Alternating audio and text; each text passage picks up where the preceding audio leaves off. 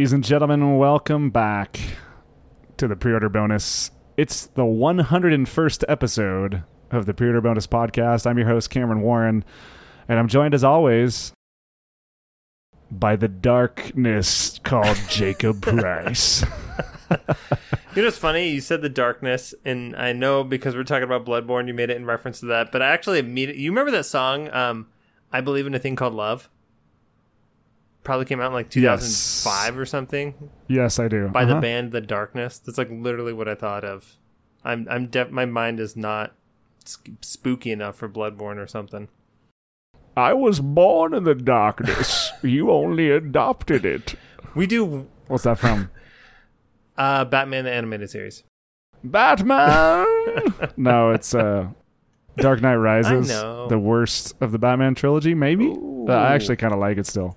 I like it. I'll be honest, since I mean, eventually we do one 100 episode that doesn't follow the formula, and Cameron and I are all over the place. Just saying, but no, I actually don't like Batman Begins, and I'll tell you why I don't like it. It it's actually Okay. a fine movie. I really hate how Gotham looks. Like I hate the aesthetic of that movie. like I think it just looks bad. Everything else is fine. Uh, Any other hot takes we want to get out there, real quick? I mean, no, I like. I mean, Batman Begins is a great movie. So, like, okay, Batman trilogy. You can only pick one: Batman trilogy or Endgame, Infinity War. What are you? What are you walking out with? Batman trilogy. Yeah. You know, I'm thinking you're right. I'm thinking you're right. And with that, video games. um Jake, I have not been playing a lot of video games, I got to be honest, and I'm actually really disappointed by it. I did open my Xbox last night and turn on a game called Corvus. Oh, Corvus. It's chorus, but with a V for a U. Chorus. Is that is that like Vivitch? You know the, movie Vivitch? It's spelled Vivitch, but it's a witch. By No, I know what you you're know talking, talking about. about?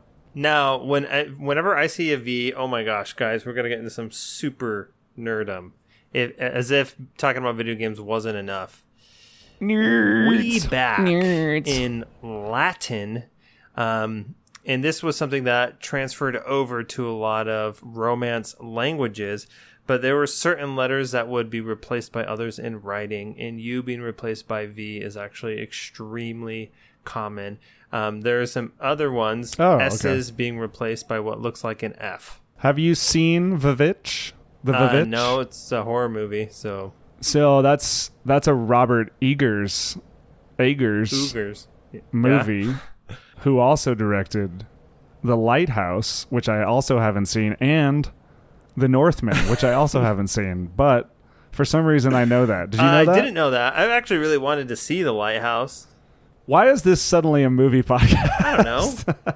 I don't know. Hey, you know what? This is what we do here, okay? So if you're here and you're annoyed right now, then like I'm sorry. That's just what we do in the first 10 minutes of this episode of of every show. We get to do whatever we want. That's my one clause that I have in our contract with Jake. I get 10 minutes just to shoot the bull, It's true. right, so Jake? skip ahead to the about the 10 minute mark. Although for some reason I feel like 15 minute mark might be safer for this episode. I realize if you really no, this is we talked about this on episode 100. Like you need that healthy mix. You need that healthy mix of the randomness of the of the of the the jokes and the and the hot takes, right? Yeah. So we're not Or maybe not. I mean, sorry if if you're listening to this and you're like, just get to the games. I'll get to the games right now because I played chorus and it was really boring, so I turned it off. So that's my gaming update. Um, no, actually, I've man, I've been really wanting to go back to Death Stranding. Oh, okay. That's kind of where my gaming head is at. I've been really wanting to go back to Death Stranding. I actually bought like as a rule every year I have to buy at least 3 games on the Steam summer sale or else I have anxiety and I like can't continue with my life. So I got Return of the Obra Dinn. Oh. Nice. Have you Um, played that it's yet? on like every platform available now. I've been meaning to buy it for like 4 years I feel like now. So that's coming soon to a pre-order bonus theater Ooh. near you because I, I feel like that's right up our alley. So, uh, Return of the Obra Dinn, and then I got a. Okay. Oh yeah, I got Dragon's Dogma. I finally caved on this, Oh. and I played it, and I got No. bored. so okay, which one? Isn't there Yeah, a sorry. sequel also? Sequels Oh, in development. sequel's in yeah, yeah, sequels in development. That's they announced that at the Cop Cop Cam. Cop Cam. No, no, it's Capcom. uh Capcom Capcom had their own showcase. Out of all the companies, No. would you have guessed that Capcom No, I mean, I Right? mean, they, I think uh, blah, blah, blah, blah. they had stuff to say and they had announcements to make, but did nobody like? This is a, such a rude question, but like, did none of the big gaming events? There's no way they didn't reach out to Capcom, or Capcom was like, "Nah, we're just doing our own thing." I'm sure they were testing something out, right? Nah. Uh no, I've I've been wanting to get back to Death Stranding. That's kind of number one on my list. Um Oh. Jake. I'll I have some very good news oh, for for you. me, nice. friend. Let's hear it. I am on halfway through the third island Hey, on Cuphead. nice work. Right? Right, right, right, Did you right. finally beat the queen bee? Uh, I finally beat the stupid Nice. queen bee, and I am stuck on the robot. the robot, robot is sucks. the hardest boss in Cuphead. I have played. Is it? Oh, that actually No. makes me feel pretty good because I Yeah. feel like I'm like this It close is to the cracking. it. hardest boss. I I mean, the, obviously the final boss is difficult. Um, so I have been playing a bunch of Cuphead. Um, Cameron, don't feel bad when I say this. Maybe plug your ears. So I got an A ranking on all of the new bosses. to get the achievement, you need you actually need A minus or higher. So I have a few A minuses in there. Um, I, Jake, you're an achievement hunter. Yeah, I know that. You know that? we have, we talked about this yet? You know what's funny, Cameron? And shout out to my mom because I'm gonna actually shout out my mom, one of our dedicated listeners. There, the, the episode that Cameron was like, Jacob, you're such an achievement hunter. Um, my mom texted me, and she said, "You know what? I think more people could be achievement hunters. I'm proud of you, son. That is the most mom thing that's ever Love you, been mom. said Thank you so moms. much for that. So now when I'm like achievement hunting, I feel very proud of myself. Thank you very much." Jake, you're such an achievement hunter. Um, no, I mean, look, Jake, Jake, you're more of a gamer than I am. You know, like, I don't even know if I'm a, re- I'm, I'm not a really a true gamer. We We're talking about this. What's the definition you of know a what? gamer? I Okay. told my students last year when I forced them to play some video games for class. I said, if you play Candy Crush, I said, who here plays Candy Crush? And about a fifth of my class raised their hand. And I said, I'm sorry Yep. if you need to take the day off to reflect and come, you know, come to terms with this. Uh, you're a gamer, and the and yeah, that's why I have so few students this semester. I, Jake's Jake's uh professor review scores are in the tank. Everybody, no, you know what's funny about that? Like, I would argue that if you are a Candy Crush or a mobile game like addict, you are more of a gamer than I am, I like it. and then probably Jake is as well because you don't play any Uh-oh. of those games either. Uh, no. We're like we're more like artisan gamers. You know what I mean? Like high high Is that fidelity. a thing? Yeah, yeah, yeah, right. So like look, you know in the world of uh, alcohol and wine, you know, there's like really high society people you only drink like really fine wine. That's kind of who we are but with games, Um, right? Yeah, that's why I've nearly 100%ed Bugsnax. Yeah, that's that's what I'm saying. No, like that's that's like drinking a fine whiskey. Here, everybody else is out there having their six pack of Coors Light every night. Their their Bud Light seltzer. They're having their their box wine, and Jake is drinking a fine 1964 Pinot Grigio of, Uh, of uh, gaming. Right? Sure. Absolutely. All right, I've gone way off course. Jake, I know you're playing a ton of games. Tell us what your list is because you, you put this in the Discord, but you've got a big list. I got a big actually. list. This is relatively typical. I'm kind of back into f- the full swing of, of gaming right now. Um, obviously, recently uh, finished up Bloodborne. We're talking about it tonight. Recently finished up Marvel's Guardians of the Galaxies. Um, that will probably be our next episode. And um, uh, let's see here. Um, I am playing Stray, which just came out yesterday as of this recording. I love it. I'm having an absolute blast playing Stray. It's phenomenal. I see this easily making my end of the year list. Um, I've also so the Steam Summer Sale. One of the games I picked up is a new one called uh, Dorfromantik. Um, that's my best. Uh, it's a German game, but it's it's a really cool tile strategy game. So imagine like Settlers of Catan tiles, but um, I didn't realize this. I thought it was just like a city builder, but it's actually like a relatively strategic game where each side you get more points if you match it up to the a similar side on a different tile, and your goal yeah. Dorf And your goal is to just like create Yeah. these sprawling maps and with X amount of tiles. Um, and the goal is to get a high score. It's actually super competitive because like there is a ranking and a list of like where your scores are. Oh, I didn't realize there was a ranking. I I've actually had my eye on that for a long time, but I just haven't pulled the trigger because I didn't So think I'd it be recently in the mood. came out of early access and launched 1.0 this year. Um, they even have like a monthly seed. So the monthly challenge is everybody gets the exact same stack of tiles, and your goal is to totally optimize it and climb the ranks. Um, or there is a creative mode that does feel a little bit more like a city builder. I love it because I'll pop on PC and I'll just they have like these quick matches, which is just a short stack of tiles, and I love it, man. I'll just play like one or two quick matches. Um, that has been a ton of fun. I'm playing more. Um, Jake, are you saying you're into city builders? okay, now? city builders are different than like tactical games. Just want to make a clear line Okay. there. Oh, oh, okay. 'Cause, Okay, like, I okay, played- okay. How far did you get in? Fr- How far did you get in Frostpunk again? I got very far in Frostpunk. I also got very frustrated. That's a hard one. that game is actually super hard. I actually we have an that. episode on Frostpunk. Oh. It's one of our first ones. I think it's episode like eight. We do. I switched. I switched instead to Anno 1800. Yeah, familiar I remember when you were playing this. You liked it. Anno 1800 is about building a early industrial age civilization Nice. And be initiating world. It gets very complicated, but it's much more Mm-hmm. lighthearted than the extremely depressing and dark Oh, man, environment of Frostpunk is brutal. Um, okay, I'll, I'll wrap up here real quick. I actually played Halo Reach with my brothers-in-law. Anybody wants to play Halo Reach anytime, I'll play with you. I probably one of my favorite Halo games ever. I'm ashamed it's taken me so long to play it. Um, Halo oh, Infinite dude, Co-op I'm soon. so excited. I'm in a really big Halo mood because of Halo Reach. I want to go back and do uh, Halo 3's campaign and then the ODST because I never played that either. I know, not a true Halo fan.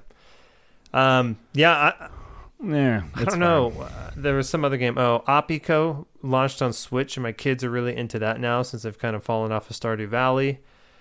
And then I also want to play Death Stranding. So my goal is to wrap up a few games this week and then kind of go full in on Death Stranding.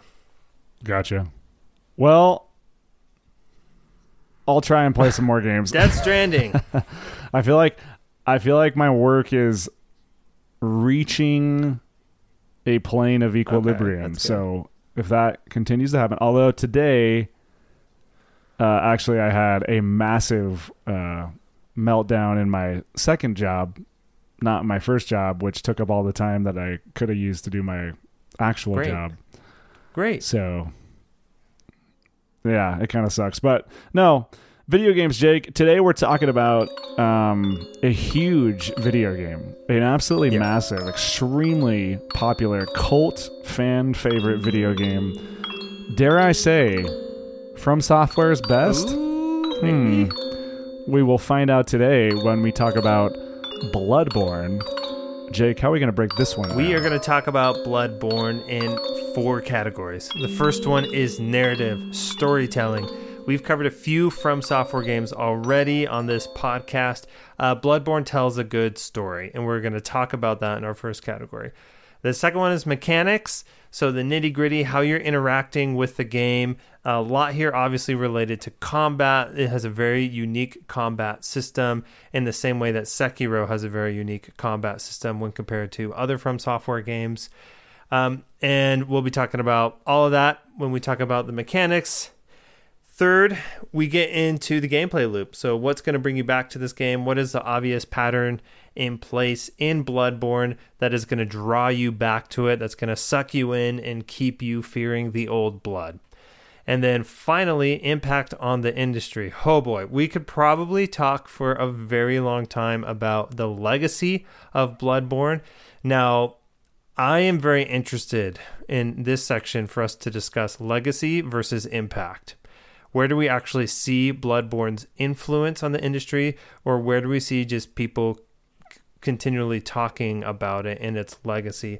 Um, we also have exclusive news on when the remake is coming to PS5 and when Bloodborne's launching on PC. This is definitely not fake clickbait. Let's get to it. Wait, really? well, Cameron, get to the end of the episode and you'll know whether or not I am lying. Get to the end of the episode and find out. Um Jake, Bloodborne. Bloodborne. Man, we are just talking about it's good grief. I feel like how have we not done this episode yet? Are we just bad at our jobs? I don't oh, know. Man, Bloodborne. The story of Bloodborne. Let me paint a picture for you. A mansion. An umbilical cord. A hat. A wheelchair. A saw an old lady. No, I lost it. Sorry. I, Ladies I and gentlemen, that nouns. has been tonight's episode. That is Bloodborne in a nutshell. okay, the story of Bloodborne. So actually, when I started playing Bloodborne, I I looked around because I decided, look, I'm gonna play this From Software game. I haven't finished any. This was a time before. This was pre Elden Ring. I hadn't actually finished any From Software game. I was like, you know what? I dabbled in it. I dabbled in it like a year before I decided, okay, I'm finally going to dig into this one. And when I did that, I said, look, I'm just going to do this whole thing like purely with a guide and I'm not going to mess around. I'm just going to use a guide. I'm going to follow it to a T and then I'm going to go look up actually the lore as I mm. go so I can understand everything that's happening. And then I realized when I looked up the lore that there is no actual there is there is no actual like definitive story of Bloodborne. There is none. There are interpretations of what the story means and what all like the interlacing things that happen in the game have to do and how they connect with one another. Yeah. That So to that end, here's my interpretation Ooh. of Bloodborne. Essentially, you are you fall asleep. You're you're a hunter. You're a hunter who lives in the city of Yharnam. You fall asleep. You wake up in the nightmare dream world of Yharnam where it's been taken over by demons, ghosts, monsters, whatever. And the only way that you can wake up from that dream is by finishing your mission, but you don't really know your mission. You're just following kind of a path. And then when you get to the end, you get to choose between either waking up and living a normal life or becoming an alien. That's my that's my interpretation. I love it. What an interpretation. Oh my gosh. Um man, the story of Bloodborne is wild. Holy crap. It is it is very very wild. And I mean that in a very good way. I think the biggest difference between Bloodborne and other From Software games is this sort of the nightmare state of Yharnam. And at the very beginning, you have a very cryptic cutscene. There's some sort of blood transfusion that is supposed to make you into a hunter within the nightmare of Yharnam. And so from the very beginning, we have this very obfuscated story. And it's very difficult to tell what exactly is reality and what pertains exclusively to the nightmare. Now, this sets it apart, I think, from other From Software games, because other From Software games very much dabble in the ideas of illusions within worlds. I think maybe most famously in Dark Souls 1, when you get to Anor Londo, it looks like it's this beautiful, you know, uh, palace castle bathed in sunlight and you come to realize later that that is an illusion that the sun is not in the sky big spoiler for dark souls 1 people you know sorry about that i guess however in in in bloodborne we start from the very onset of this obfuscation of where the line between the subconscious, your consciousness, and reality in this nightmare state of Yharnam begins. Which is why I think Bloodborne lends itself to some really cool interpretations, like your interpretation, Cameron. Um, the nitty gritty, what's going to probably hold uh, true for each interpretation or iteration of what Bloodborne is, is that you have signed a blood contract to become a hunter of Yharnam. and you are under the tutelage of the first hunter, Gehrman. And essentially, your job is to end the nightmare. There is a perpetual nightmarish night that will recur, uh, you know, in Yharnam. So during the day, people live there normally. They live their lives, and then at night, they lock up their houses. And um, some some of them go out and join what's called the hunt to kill all of these beasts and you essentially do that. You take down all of the big bads and you end the nightmare with uh, some specific bosses that you kill towards the very end. Now, the basic ending, which is the ending that I got, is that you. I'm sorry, this is a spoiler episode. hey, you know what? It's been long enough, it, everybody. I'm sorry. We're just we're spoiling. It's been long enough, and the and the other fact I would say is that uh, there's so the endings vary relatively and so the the ending that I'm giving you is not necessarily true, right? But essentially, you can go back to Gehrman and you can tell him that okay, your mission's complete. You submit your life to what you've done. Uh, you are killed, and then you awaken. You awaken in the dawn, and the nightmare's over, and you have caused it to cease. So that is the basic story. I was pretty close. No, and, and the thing saying? is, is like with with what you say, it's not necessarily wrong because everything is shrouded about this story. Um, and the thing the thing about the umbilical cords that is hundred percent true. Yes. If you find, I can't remember how many exactly, and I I read this in the guide. This is the only reason that I know this, but if I had taken the time to find them, when you get to the final ending what is it that you become, Jake? Like you become the main bad one. guy, right? Like the main a great one. That's right. Yeah. And you live in like an ethereal plane, essentially. Who knows Am where you live? Right? I mean, just because like where do where does any of this really take place? Like, is the whole thing somebody's dream? You know, and, and that's part of the question here. Um, now, I think this is it, it's kind of an interesting thing because it's very much a trope to be like you woke up and it was all a dream. But I think Bloodborne Bloodborne actually makes that trope interesting. And by by the end of the game, you kind of decide how much of what reality you want to accept, and because you accept it as reality, therefore it is reality. And so it's a little more than just like okay, it's a dream. We woke up from the dream, right? And and you can obviously manipulate and change how the dream or nightmare plays out depending on what you've done throughout the game and depending on what ending you get. So wild. Oh my gosh. Um I think that I think this um I mean, I don't know. I feel like we have to do this because it's just part of what makes it fun. Um I feel like this story is not better than Elden Ring, but I think the world is more immersive. Mm-hmm. And it is just, even if you are not a fan of, um, what's the word? What's what's the word? Horror, horror. Lovecraftian like horror nightmare stuff, this game will capture oh, your sure. imagination.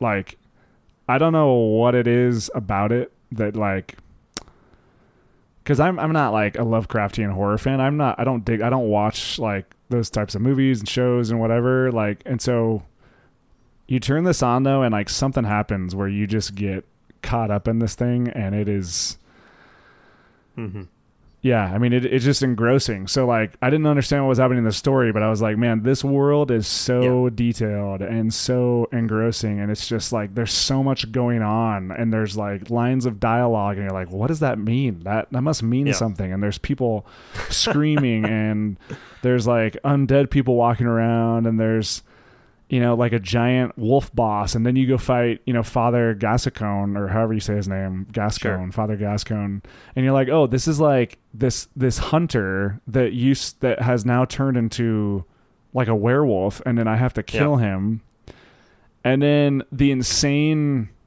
like scene where you come on, I can't remember exactly what part of the map it is, but when you come on and like the hunter who is like he's not a dead person. He's like a crazy hunter. He's up on the yes. tower like oh shooting gosh. crap down on you and you're like what is going on right now? And you have to make your way for what feels like probably it probably took me to get to him over an hour of gameplay to like actually finally make it up to him. And then you have to fight him like boss style and he's not that he's oh, actually nice cheesed him. I pushed him off the edge. Um so it's just engrossing. Like I just think the the level design, like the aesthetic, all of that. And don't get me wrong, like I love Elden Ring. I think it's going to be game of the year soon. I think it's one of the games of of the decade of of mm-hmm. and will be for this decade. But this game is, I think, a little bit more engrossing. And I, I anyway, I think I yeah. want to make that comparison because it's. Anyway, I think it's just an interesting comparison. Anyway, that's that's the way I feel. Even as somebody who you know, I I had the expand. I didn't finish everything in Bloodborne. I just got like basic finish. Yeah, so, I would say like anyway. with what you're getting at with Elden Ring versus Bloodborne. Elden Ring is very much a dark fantasy story. Right, so fantasy with some dark elements, um, some horror elements in some places, and uh, but it very much follows the laws of fantasy. And I think with Bloodborne, because I mean, Bloodborne to me is almost like a commentary on even just playing video games. Like, I think it's breaking the fourth wall. Every time I would boot up, you know, Bloodborne and I become the hunter and I'm playing through the game, and every time I would quit, you know, I would leave the nightmare, and the nightmare would per- persist until I beat the game, right? Like the nightmare that is playing Bloodborne. And I mean that in the nicest way possible. um, and, and so I think Bloodborne definitely has some really cool elements on top of it there. Now, getting to the aesthetic, you've heard me say it before in this podcast. I also dislike this aesthetic. However, as I was playing through Bloodborne, I asked myself, could you replace Bloodborne um, with the story and the lore that it has about the blood, the blood of the great ones, and essentially what you're doing as you are hunting beasts. Could you just move that to one of From Software's other settings? And you can't. And I will tell you why. I have this prepared. I've been thinking about this lore tab from Bloodborne ever since I beat Bloodborne. And here it is. It is it is the lore description for the top hat of all things. It says, Hat worn by hunters who admire formality. Some hunters place an emphasis on form as seen by the use of the threaded cane. For them, and this second part is the most important part for me and why Bloodborne must have this Lovecraftian horror aesthetic. For them, formality, beauty, and justice are the very essence of our humanity and precisely what keeps hunters from becoming something else. Now, this is set in an era, and I just came off a unit of teaching 19th century uh, Latin American literature, so I, this is fresh on my mind while I was playing Bloodborne.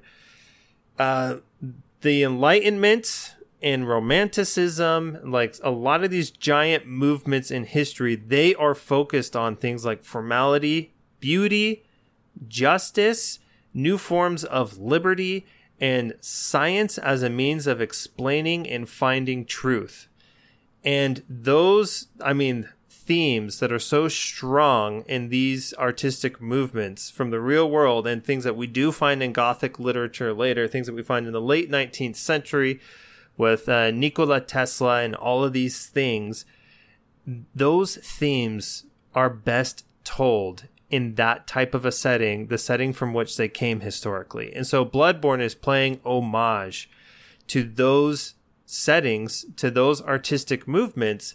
And because so much of the story and lore is wrapped around formality, beauty, and justice, and what prevents and divides humans from non humans, what hu- humanity's uh, you know in the, in these time periods in artistic movements and very much in bloodborne humanity is like the superior final evolution of the ape. And it is supposed to be beautiful and glorious. It's supposed to be able to be intelligent and come up with rationale and logical systems and you know logical true ways of finding justice and logical and true ways of setting up societies and in bloodborne the use of blood is so important and so much hails back to the science of the 19th century that i just think to myself if you were to try to move this into a medieval fantasy setting or like even a futuristic setting it would feel too anachronistic for the themes and it simply wouldn't complement those themes very well.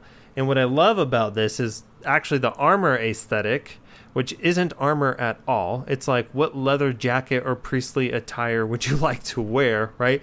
But those right. things, like as right. I was thinking about this quote and I was looking at the different armors, I was thinking these are very much specifically designed in mind. And if you read the lore tab of all the armor, to reflect these ideas of formality, of formality to the point of like arrogance or being pompous or being, you know, holier than thou. Holier than thou being a very big theme and characteristic of many of the NPCs of Bloodborne.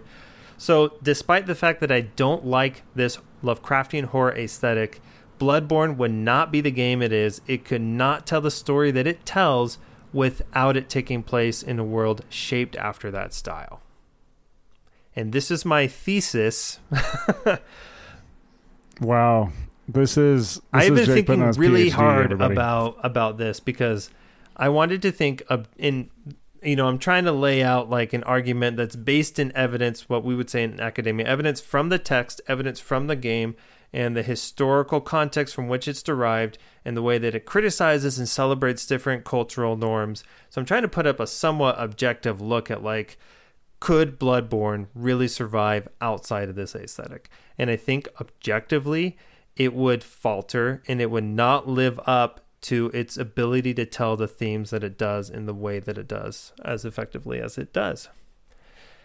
I should have gotten water. Folks, I'm sorry. Bloodborne, this episode is going to be three hours long. I hope you like the game. I hope you like the podcast.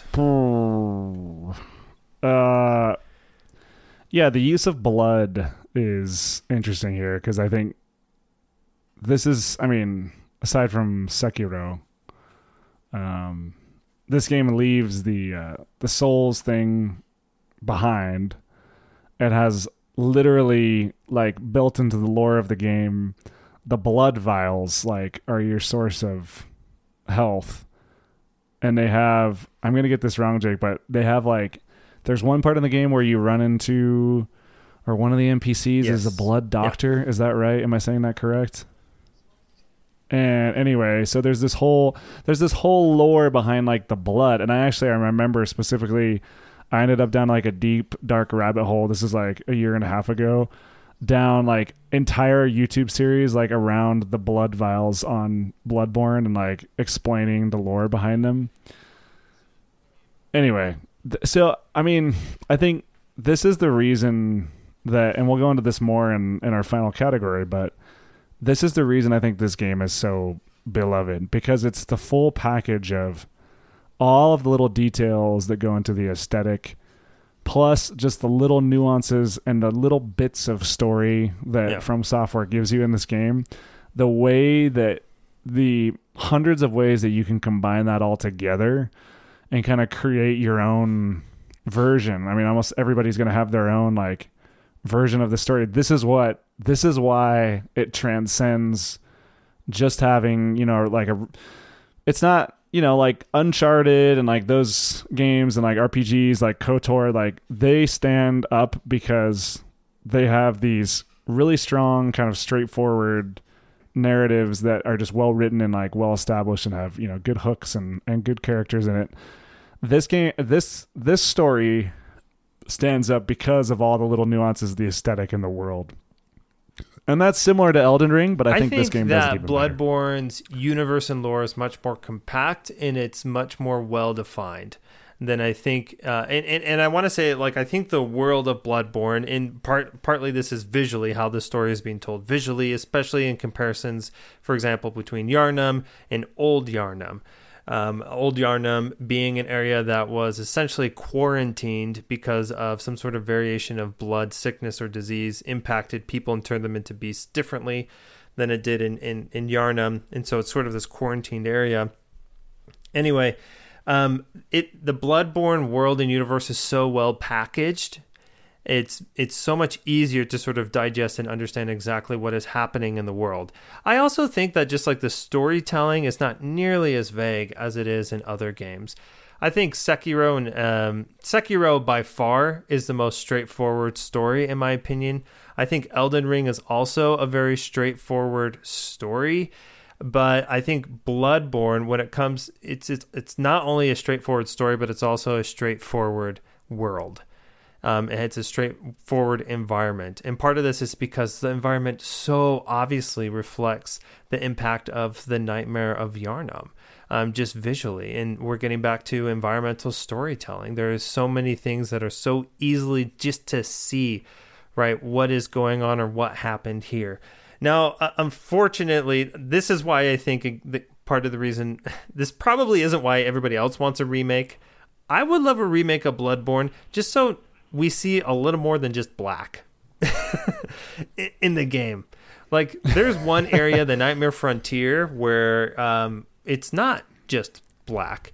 Um, and it's unfortunate because I feel like I would go to some of the designs in some of the cathedrals in some of the in the in the healing church, for example, and there'd be some like really cool looking designs, but the colors are so blurry or the colors are just so pale and and you know so poorly saturated in my opinion that everything kind of gets washed out. And i think that's a real shame.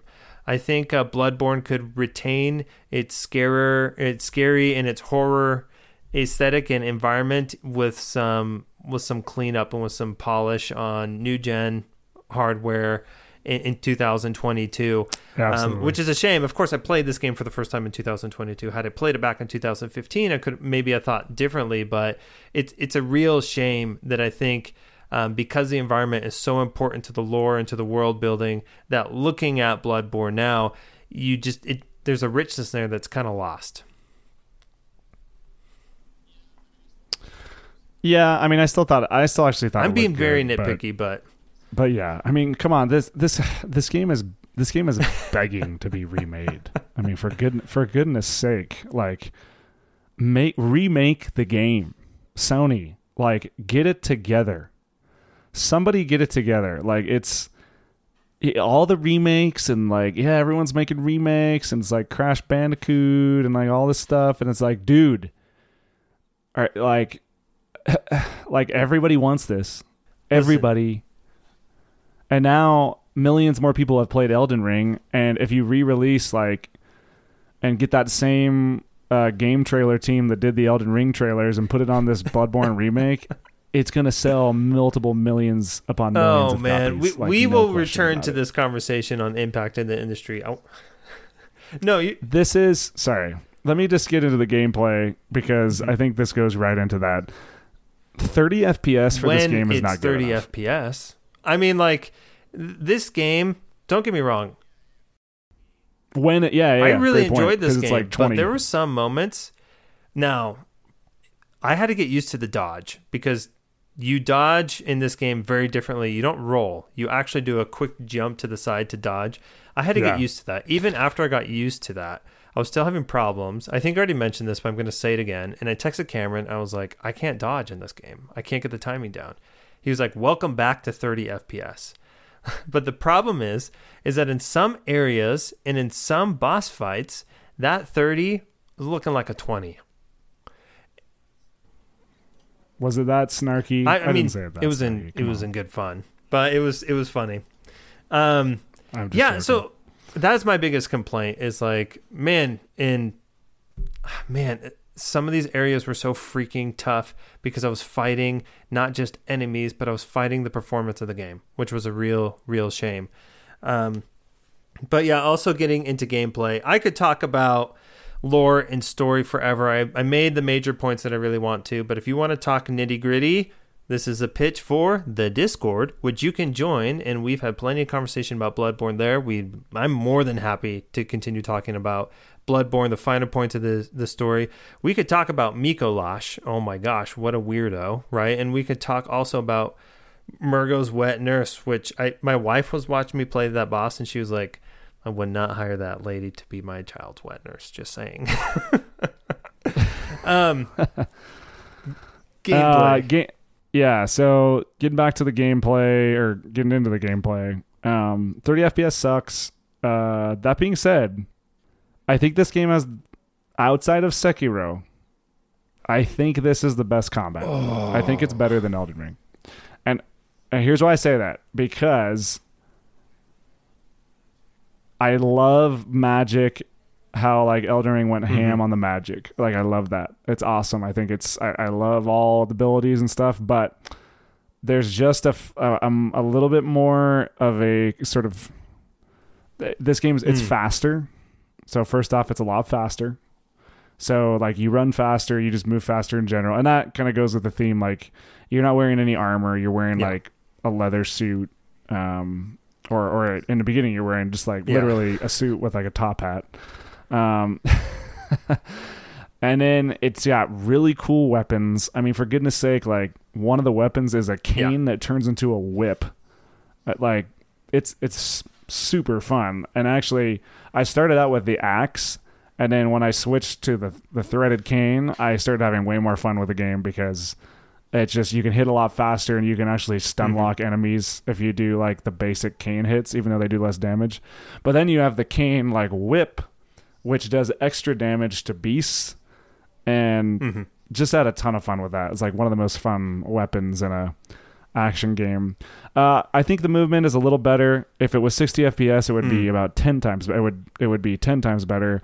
Even at 30, I did like that I could move a little bit faster. Obviously, the parrying is nowhere near like what Sekiro is, but it's got like the gun yeah. parry system, which it's a little janky. Like it, it is not the thing that Sekiro does that's so good with its combat is it's extremely yeah. precise. Like if you tell it to do something, it will do it. Bloodborne, uh, not all the time.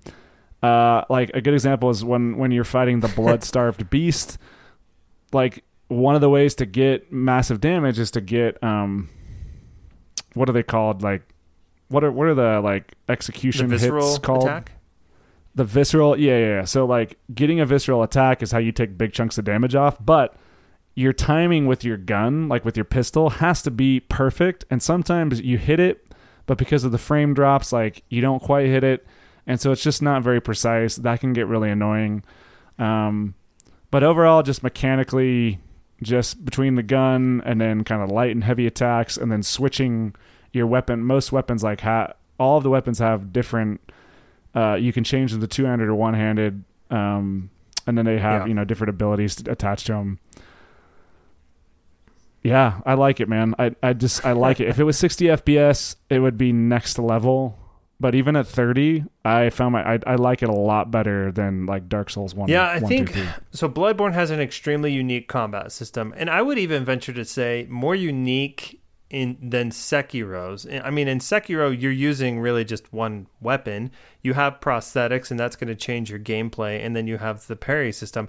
And honestly, earlier this year, I, I 100%ed Sekiro, and I actually found that sometimes it was just easier to parry than to try to fit in a prosthetic attack. And so some bosses, I was literally only parrying and swinging my sword. Um, However, in, in Bloodborne, I feel like maybe your weapon options aren't nearly as big as they are in Elden Ring, but every single weapon caters to a very unique play style and encourages different types of play. So I played most of the game with a pistol in my left hand and then the saw cleaver in my right. I actually switched every now and then between the saw cleaver and the tonitrus. Um, and just depending on where I thought it would take more damage. Um, And it was, I mean, the thing about this combat system that is so interesting, in my opinion, is that you you really have to play smarter.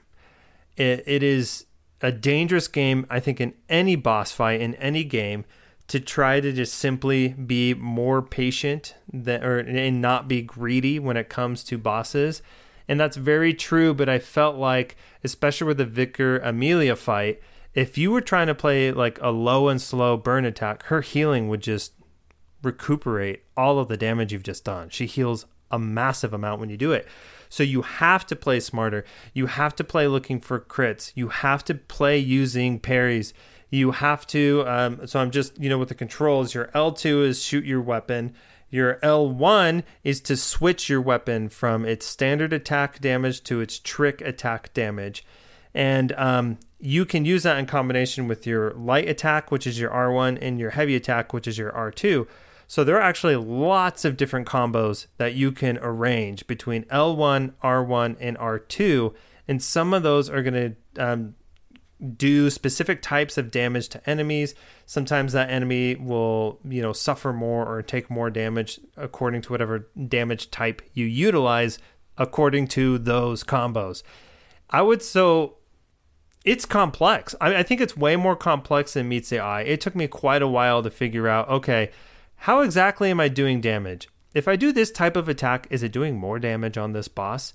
And Vicar Amelia, I think, was probably the biggest right. learning moment for me because that boss forces you. I mean, you cannot play that boss dumb. You cannot play that boss slow because as soon as she heals, you're screwed. And so I had to think, how am I maximizing damage output? What exactly am I bringing into this fight?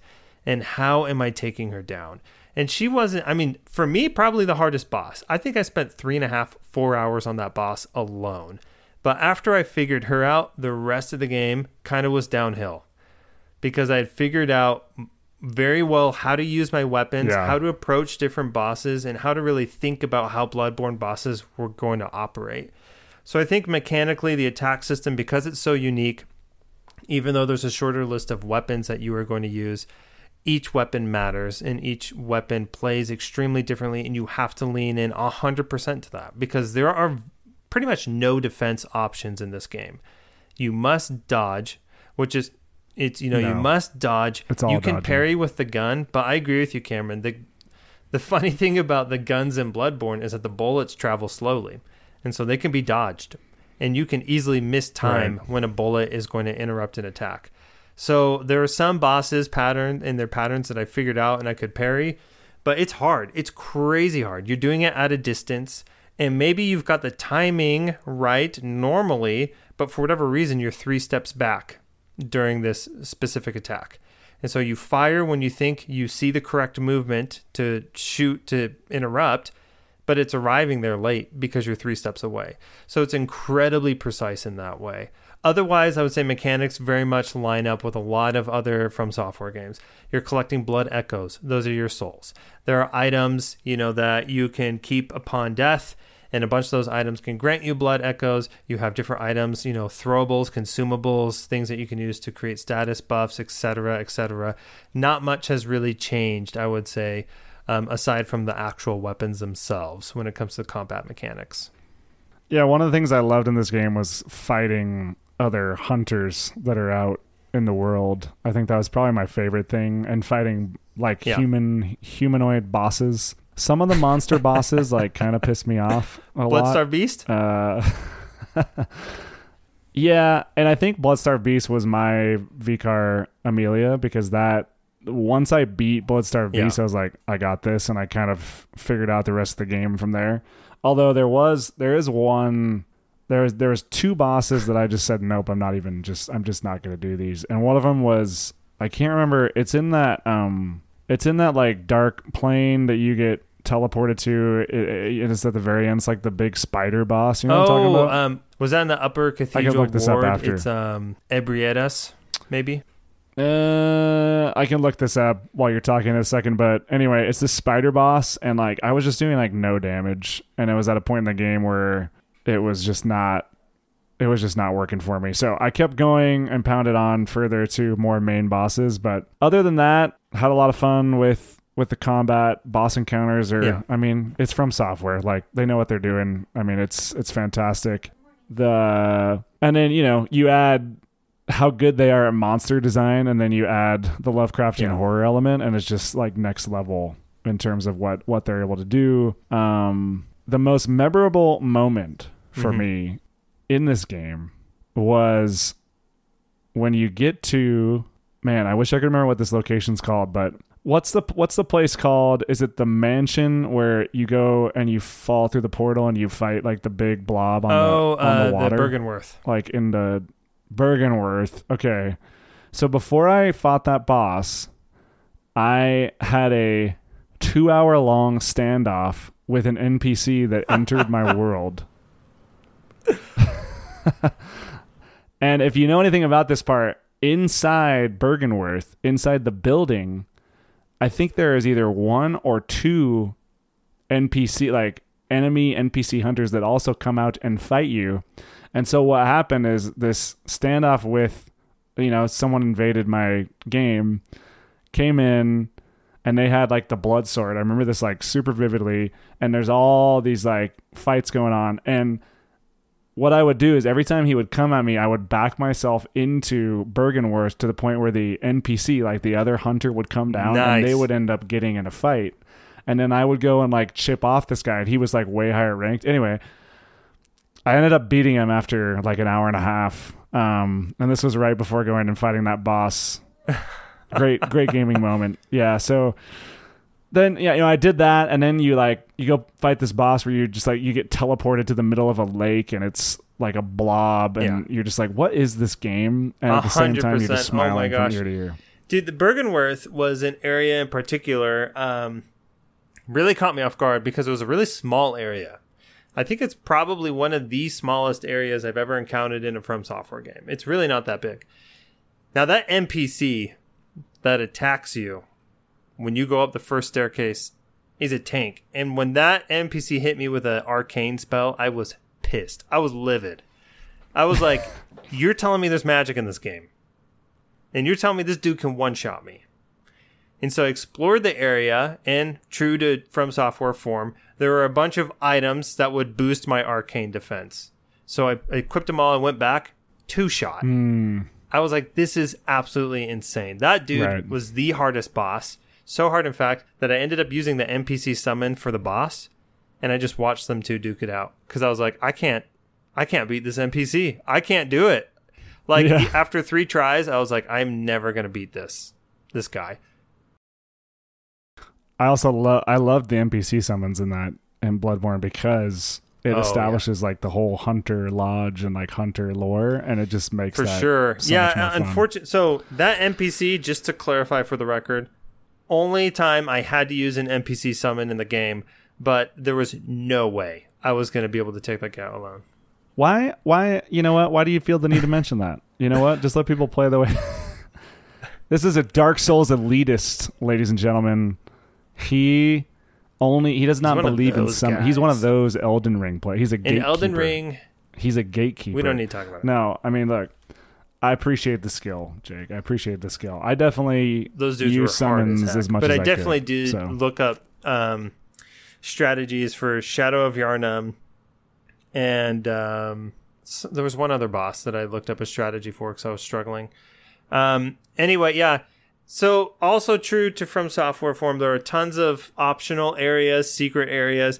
I only found like two, and I went up and I looked it up later, and there were probably three or four optional bosses that I missed outside of DLC. So there was quite a bit there. Unfortunately, this game launches you into New Game Plus right after beating it, which I'm so glad they got rid of that in other Yeah. games later because it's such a shame. I would have loved to go back, looked up areas, and then gone through them, but I, I don't know if I could just do a whole New Game Plus just to do it. But yeah, anything else with mechanics? Like I said, a, Right. I mean, a lot of this is um very similar to other From Software games outside of the weapon combat and and the dodging. If you're not locked on, you can do a traditional like forward roll dodge, but I found that there were very few instances where I really wanted to use that. It was much more efficient to do the quick sprint like strafe to get around uh, behind a boss or behind an enemy because they would take increased damage and stagger damage if you hit them from behind. So I, I rarely right. was rolling. Um, let's see, and then the last thing is the the equivalent to bonfires in this game, the lamps, the hunter lamps that you light. They're so far apart, and right. finding shortcuts is crucial in this game. I don't think there was a single area where I did not find all of the shortcuts because the some of those running sections were crazy long.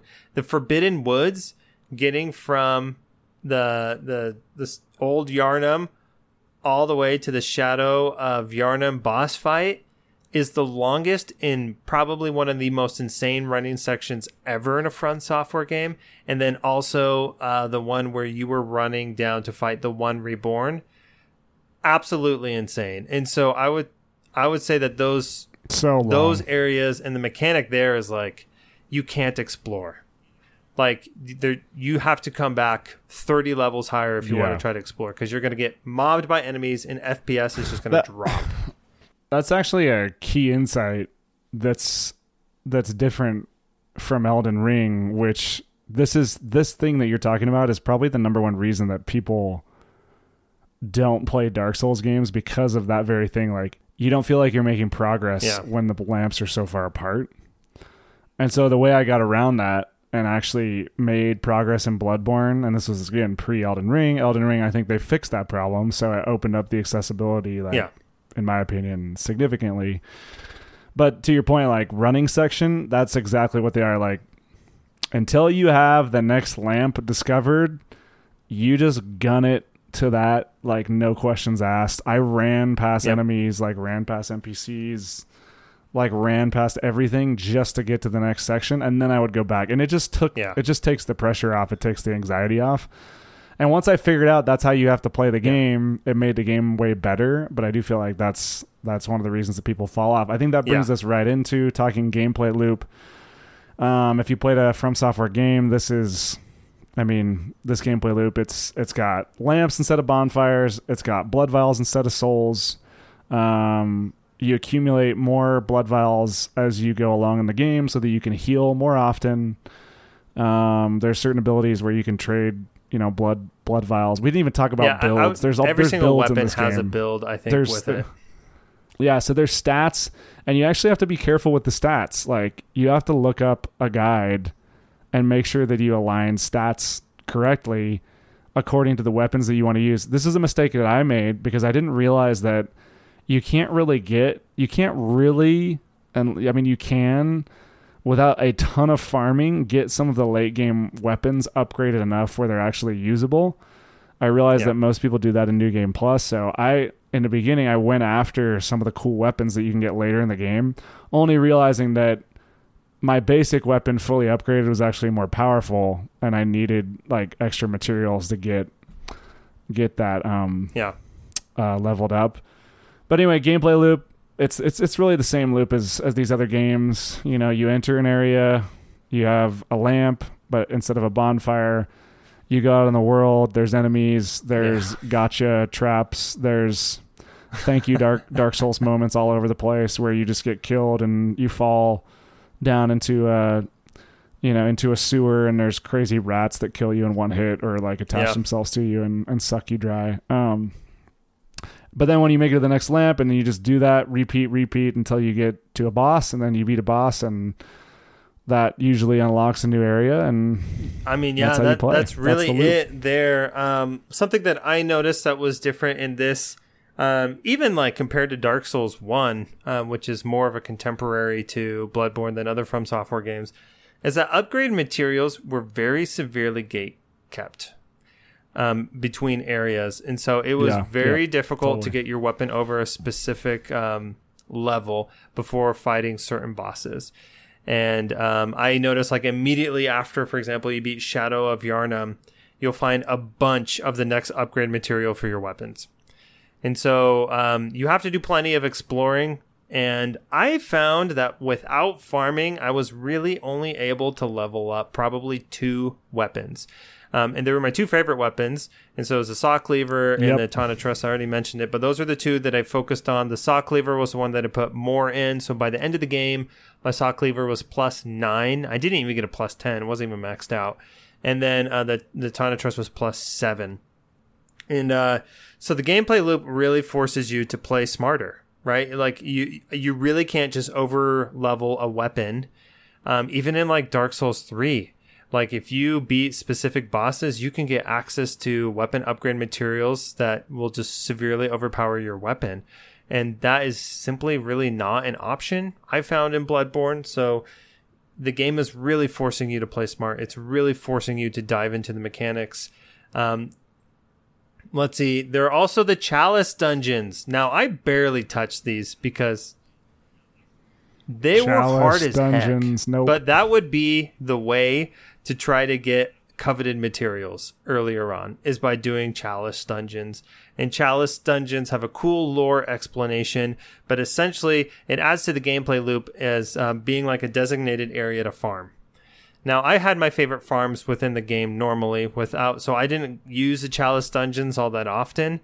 Um, but the chalice dungeons are a unique addition, which I haven't seen replicated in any From Software game where it's a specific area for you to accomplish specific tasks and get better rewards that you would then take to your mainline playthrough of the game. Um, otherwise, like Cameron says, gameplay loop is relatively similar. It would be, I think, if this is your first From Software game, it would be very easy to fall off because of how long the running sections are. Cameron, you've already explained that pretty thoroughly.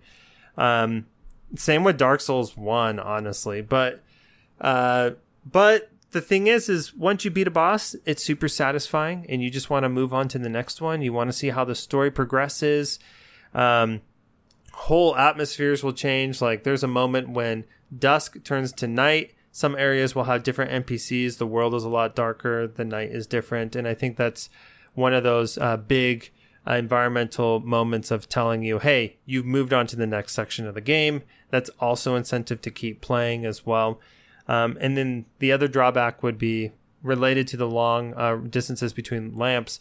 It's a long distance between a lamp and a boss, even with all the shortcuts um, implemented. My run, I think I count. I like my run to the lamp to the Shadow of Yharnam boss fight was still like a minute 10 or like a minute and a half. Even with what I, I couldn't find any other shortcuts, even with shortcuts in place. And that can be really demoralizing and really impede, I think, your enthusiasm to give a boss another go.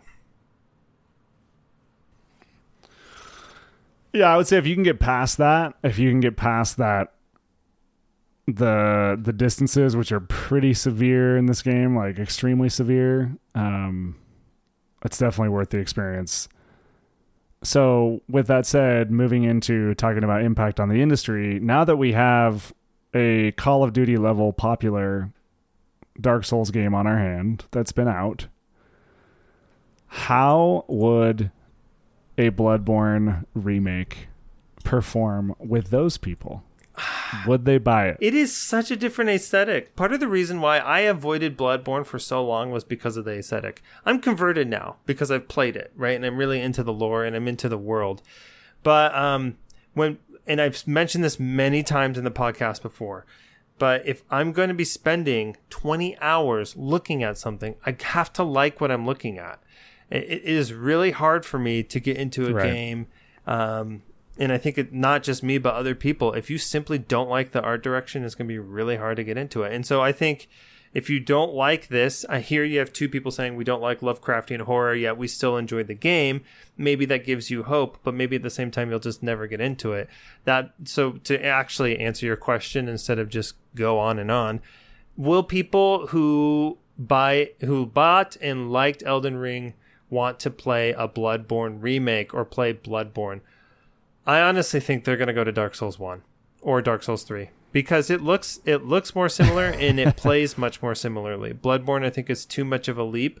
I think a lot of people would buy it though based on word of mouth because Bloodborne has I think Bloodborne's cult following has a much stronger and vocal, you know, presence than like Dark Souls 3 you know, fans or or even Sekiro mm-hmm. fans, I would say. Um, but but I don't know. I just don't. I I could see a lot of people just kind of losing interest just because it's so different. Yeah, I mean, I said like they should do it, and I definitely feel like they're going to. I mean, if they if they remade Demon Souls, I mean, it seems like a given that this has got to be happening. But to your point, I think they're probably better off just focusing on Elden Ring DLC, which is probably what they're doing. And I think we already heard rumors that yeah. that that is what they're doing. Um, so maybe Bluepoint will make Bloodborne. I don't know. What are they working yeah, on? I think they're not. Original they're working IP. on IP. There were rumors right? when the when Demon Souls remake came out, people found a room with a baby crying, and people swore that it was the same track that was used in the Mergo's Wet Nurse boss fight. And so the assumption oh. was that oh. they were working on a Bloodborne yeah. remake.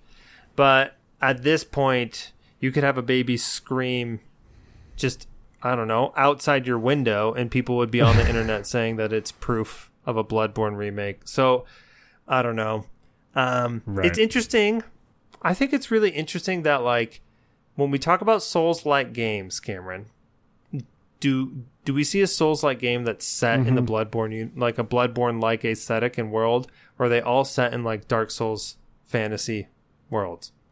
Because I am not convinced that Bloodborne has the biggest impact on the industry. This is why I framed it as impact versus legacy. I think it has a very strong legacy, but what games come to your mind that specifically harken to Bloodborne? No idea. Salt, does Salt and Sanctuary Nothing? look like Bloodborne? Uh, I mean, I know there is, but that's the thing. There's there is, but there's nothing really like it in that sense. I think yeah, that's Salt and Sanctuary is still pretty it. medieval. I could only think of two games, and neither of them are out yet. Or the Order oh. 1883 or whatever that PlayStation game. Maybe no. Um, Has I anyone actually haven't. played that? Because I haven't. No, the two games I thought of were um, Lies of P that weird Pinocchio Souls game, that one. Okay. Yeah. Oh, yeah, yeah, yeah. That's it's totally, not out yet yeah, though. And the other one, yet, which though. is coming out this fall, is another um it's another Souls like it's called Steel Rising. Um, but it's kind of a mix between Bloodborne and the NieR Automata Carnival section. Um, it's it says I have it up right here. It says Paris 1790 or 1789, the French Revolution, and so I don't know. I like, and I am prepared to take the heat on this. So if you listen to this episode, come into our Discord and yell at me. I'm fine. I'm fine with it. I'm excited for it. Where exactly do we see the combat mechanics with the weapons that Bloodborne has in other games? Where exactly do we see a quick sprint dodge to the side, replacing like a dodge roll, for example. Where do we see this Lovecraftian horror in like a third person action game that's reminiscent of Bloodborne? And I'm venturing to say that we're not seeing nearly as many people copying Bloodborne as people seem to talk about it. Maybe it's uncopyable. Well, if Life of uh, Life of P, Life of Pi, Pinocchio, Lovecraftian Pinocchio horror game pretty much looks like a Bloodborne. Maybe copy, that'll so be the one. And listen, I'm happy to be wrong. I'm happy to be wrong. And people say, "Hey, the impact of Bloodborne is everywhere. Why can't you see it?" I think we see the impact of Bloodborne in other FromSoft games, and that they move way faster than Demon Souls or Dark Souls One. Um, because those games are slow as heck in terms of movement. But Sekiro, for example, is a prime example of very quick movement. Um, but yeah, I don't know. I mean, I think. I mean, getting to the crux of this category, uh, impact on the industry. I mean, look, Bloodborne is a cult cult following. It's probably the most popular, most diehard. Uh, it's definitely the most popular, most diehard Dark Souls fan fandom game, in my opinion. Uh, just based on like the conversation on Twitter and online and around gaming and like in general. Um, does does Elden Ring do as well as it does without Bloodborne? I don't think it does because a rising tide lifts all boats, and I think this this splashed the water probably more than any other outside Dark Souls one. This splashed the water, I think, more than anything in the zeitgeist of the crazy Dark Souls fandom that is just craving the next thing, which propelled the hype and the word of mouth around Elden Ring to a fever pitch, probably not seen outside of Cyberpunk 2020, 2077, except the difference is Elden Ring actually delivered like pretty close to 99% Or of the experience more. that it promised. Um, Yeah, yeah. or even I'm- more. Yeah. So, so we know what the impact on the industry is, and it's Elden Ring. And now we've seen Elden Ring and and know what impact that's going to have. And From Yeah. Software is going to be around for a long time. They're just gonna they're just gonna up the pace and the speed of what they release. I I hear they having Hideo uh, Miyazaki. Yeah, Miyazaki. No, what's his name? Yeah. Miyazaki. He's he's already handed off projects to like lower team members and given them like creative lead positions, and so they're splintering Yeah, and they're he- creating more stuff. So right? He And they've got the money to do it. Anyway, um, yeah, I mean, I, I'm with you, and I think Bloodborne has an awesome legacy. I think it's a really cool game. I think there's an awesome. I mean, there's for very good reason. People are still talking about it. People are still craving a remake, for sure. Um, yeah, I, I think yeah, Elden Ring will elevate, like you said, a lot of these other games and generate interest in them, and we'll kind of see what happens there. But um, yeah, I don't know if a Bloodborne remake wasn't in production before Elden Ring came out. It, I think I'm with you in that it will be because of Elden Ring that one gets made finally. Um, but yeah, I, I mean, phenomenal game. I think there's plenty of reason why people should be talking about it. Um, yeah, I don't know if I've got anything else to say. I think it's definitely made its splash. I think it will be on greatest games, you know, of the 2010s, greatest games of all time lists forever, um, for sure. And I think in that way, it is definitely made its mark on video game history. I agree. Well, Jake, this has been another episode of the Pre-Order Bonus podcast talking about Bloodborne. Bloodborne, one of the biggest, biggest games in the zeitgeist of gaming, most popular, probably most in-demand remake. If you had to just pick one off the top of your head, probably the most in demand. Will it happen? We shall see. I'm betting wait. it will. Who knows when? I, I promised If you all does, that the bit of news oh, is Jake, that what's the bit of? I heard Yeah. uh, two crows with broken legs caught at somebody who had a shotgun in a wheelchair. Therefore, I have concrete evidence that the Bloodborne remake is coming out in September 2022 and it's going to launch on PC and it's coming to Game Pass. This is not Hey, official news. This is a so more just- credible source than most sources I see on Twitter. Have, Okay, what? Where did you hear? I, I Where, looked what's, out what's the my source? window What's the source? and I saw two crows with broken legs. Oh, okay. cawing fiercely, and there's probably a baby crying in the distance. So I mean, that's about as good as sources any anything else that you see. Got it. Okay, so you're convinced, I see where you're right? coming September from. All right, all right, 2022, all right, all right. launching to PC and Game Pass, but it's actually not coming to PS5. The remake. Yeah. I mean, well, you heard it here first. Uh, it's coming. Can you imagine if Bloodborne came to Game Pass? That'd be insane. Um, with that, with that, ladies and gentlemen, uh, this is it. Pre-order bonus. Follow us on Twitter at PreorderCast. Follow me, Cameron, at Mass Generic Jake at Jacob underscore ChipDip eighteen. Join us on Discord. Link is in the description. One of these days, we're gonna get an actual link, like discord.com slash PreorderCast. That'd be cool. I'm gonna figure that out. Uh, we'll we'll tweet that out once we figure that out. I think we have to upgrade to like Nitro level or something to get like an actual URL. But once we get that, we'll get that so you guys can find that easy. If not, just scroll down in your podcast app, open up the description, and click that link. You will be automatically invited to the Discord. If you'd like to support the podcast because you like what we do, go to patreon.com slash preordercast and you can sign up at the $1 tier or $5 tier. $1 tier is like a tip jar. You get access to new episodes 24 to 48 hours in advance of the general public. And the $5 tier you get extra content. That's extended versions of the episodes that we do uh, and then additional like indie impressions and other things from Jake and myself that go on that that uh, five dollar tier. So You could do that. And then the other thing you could do that that helps the podcast a lot is leave a review that helps more people find it on podcast services that they use. We appreciate all of you and have a great night.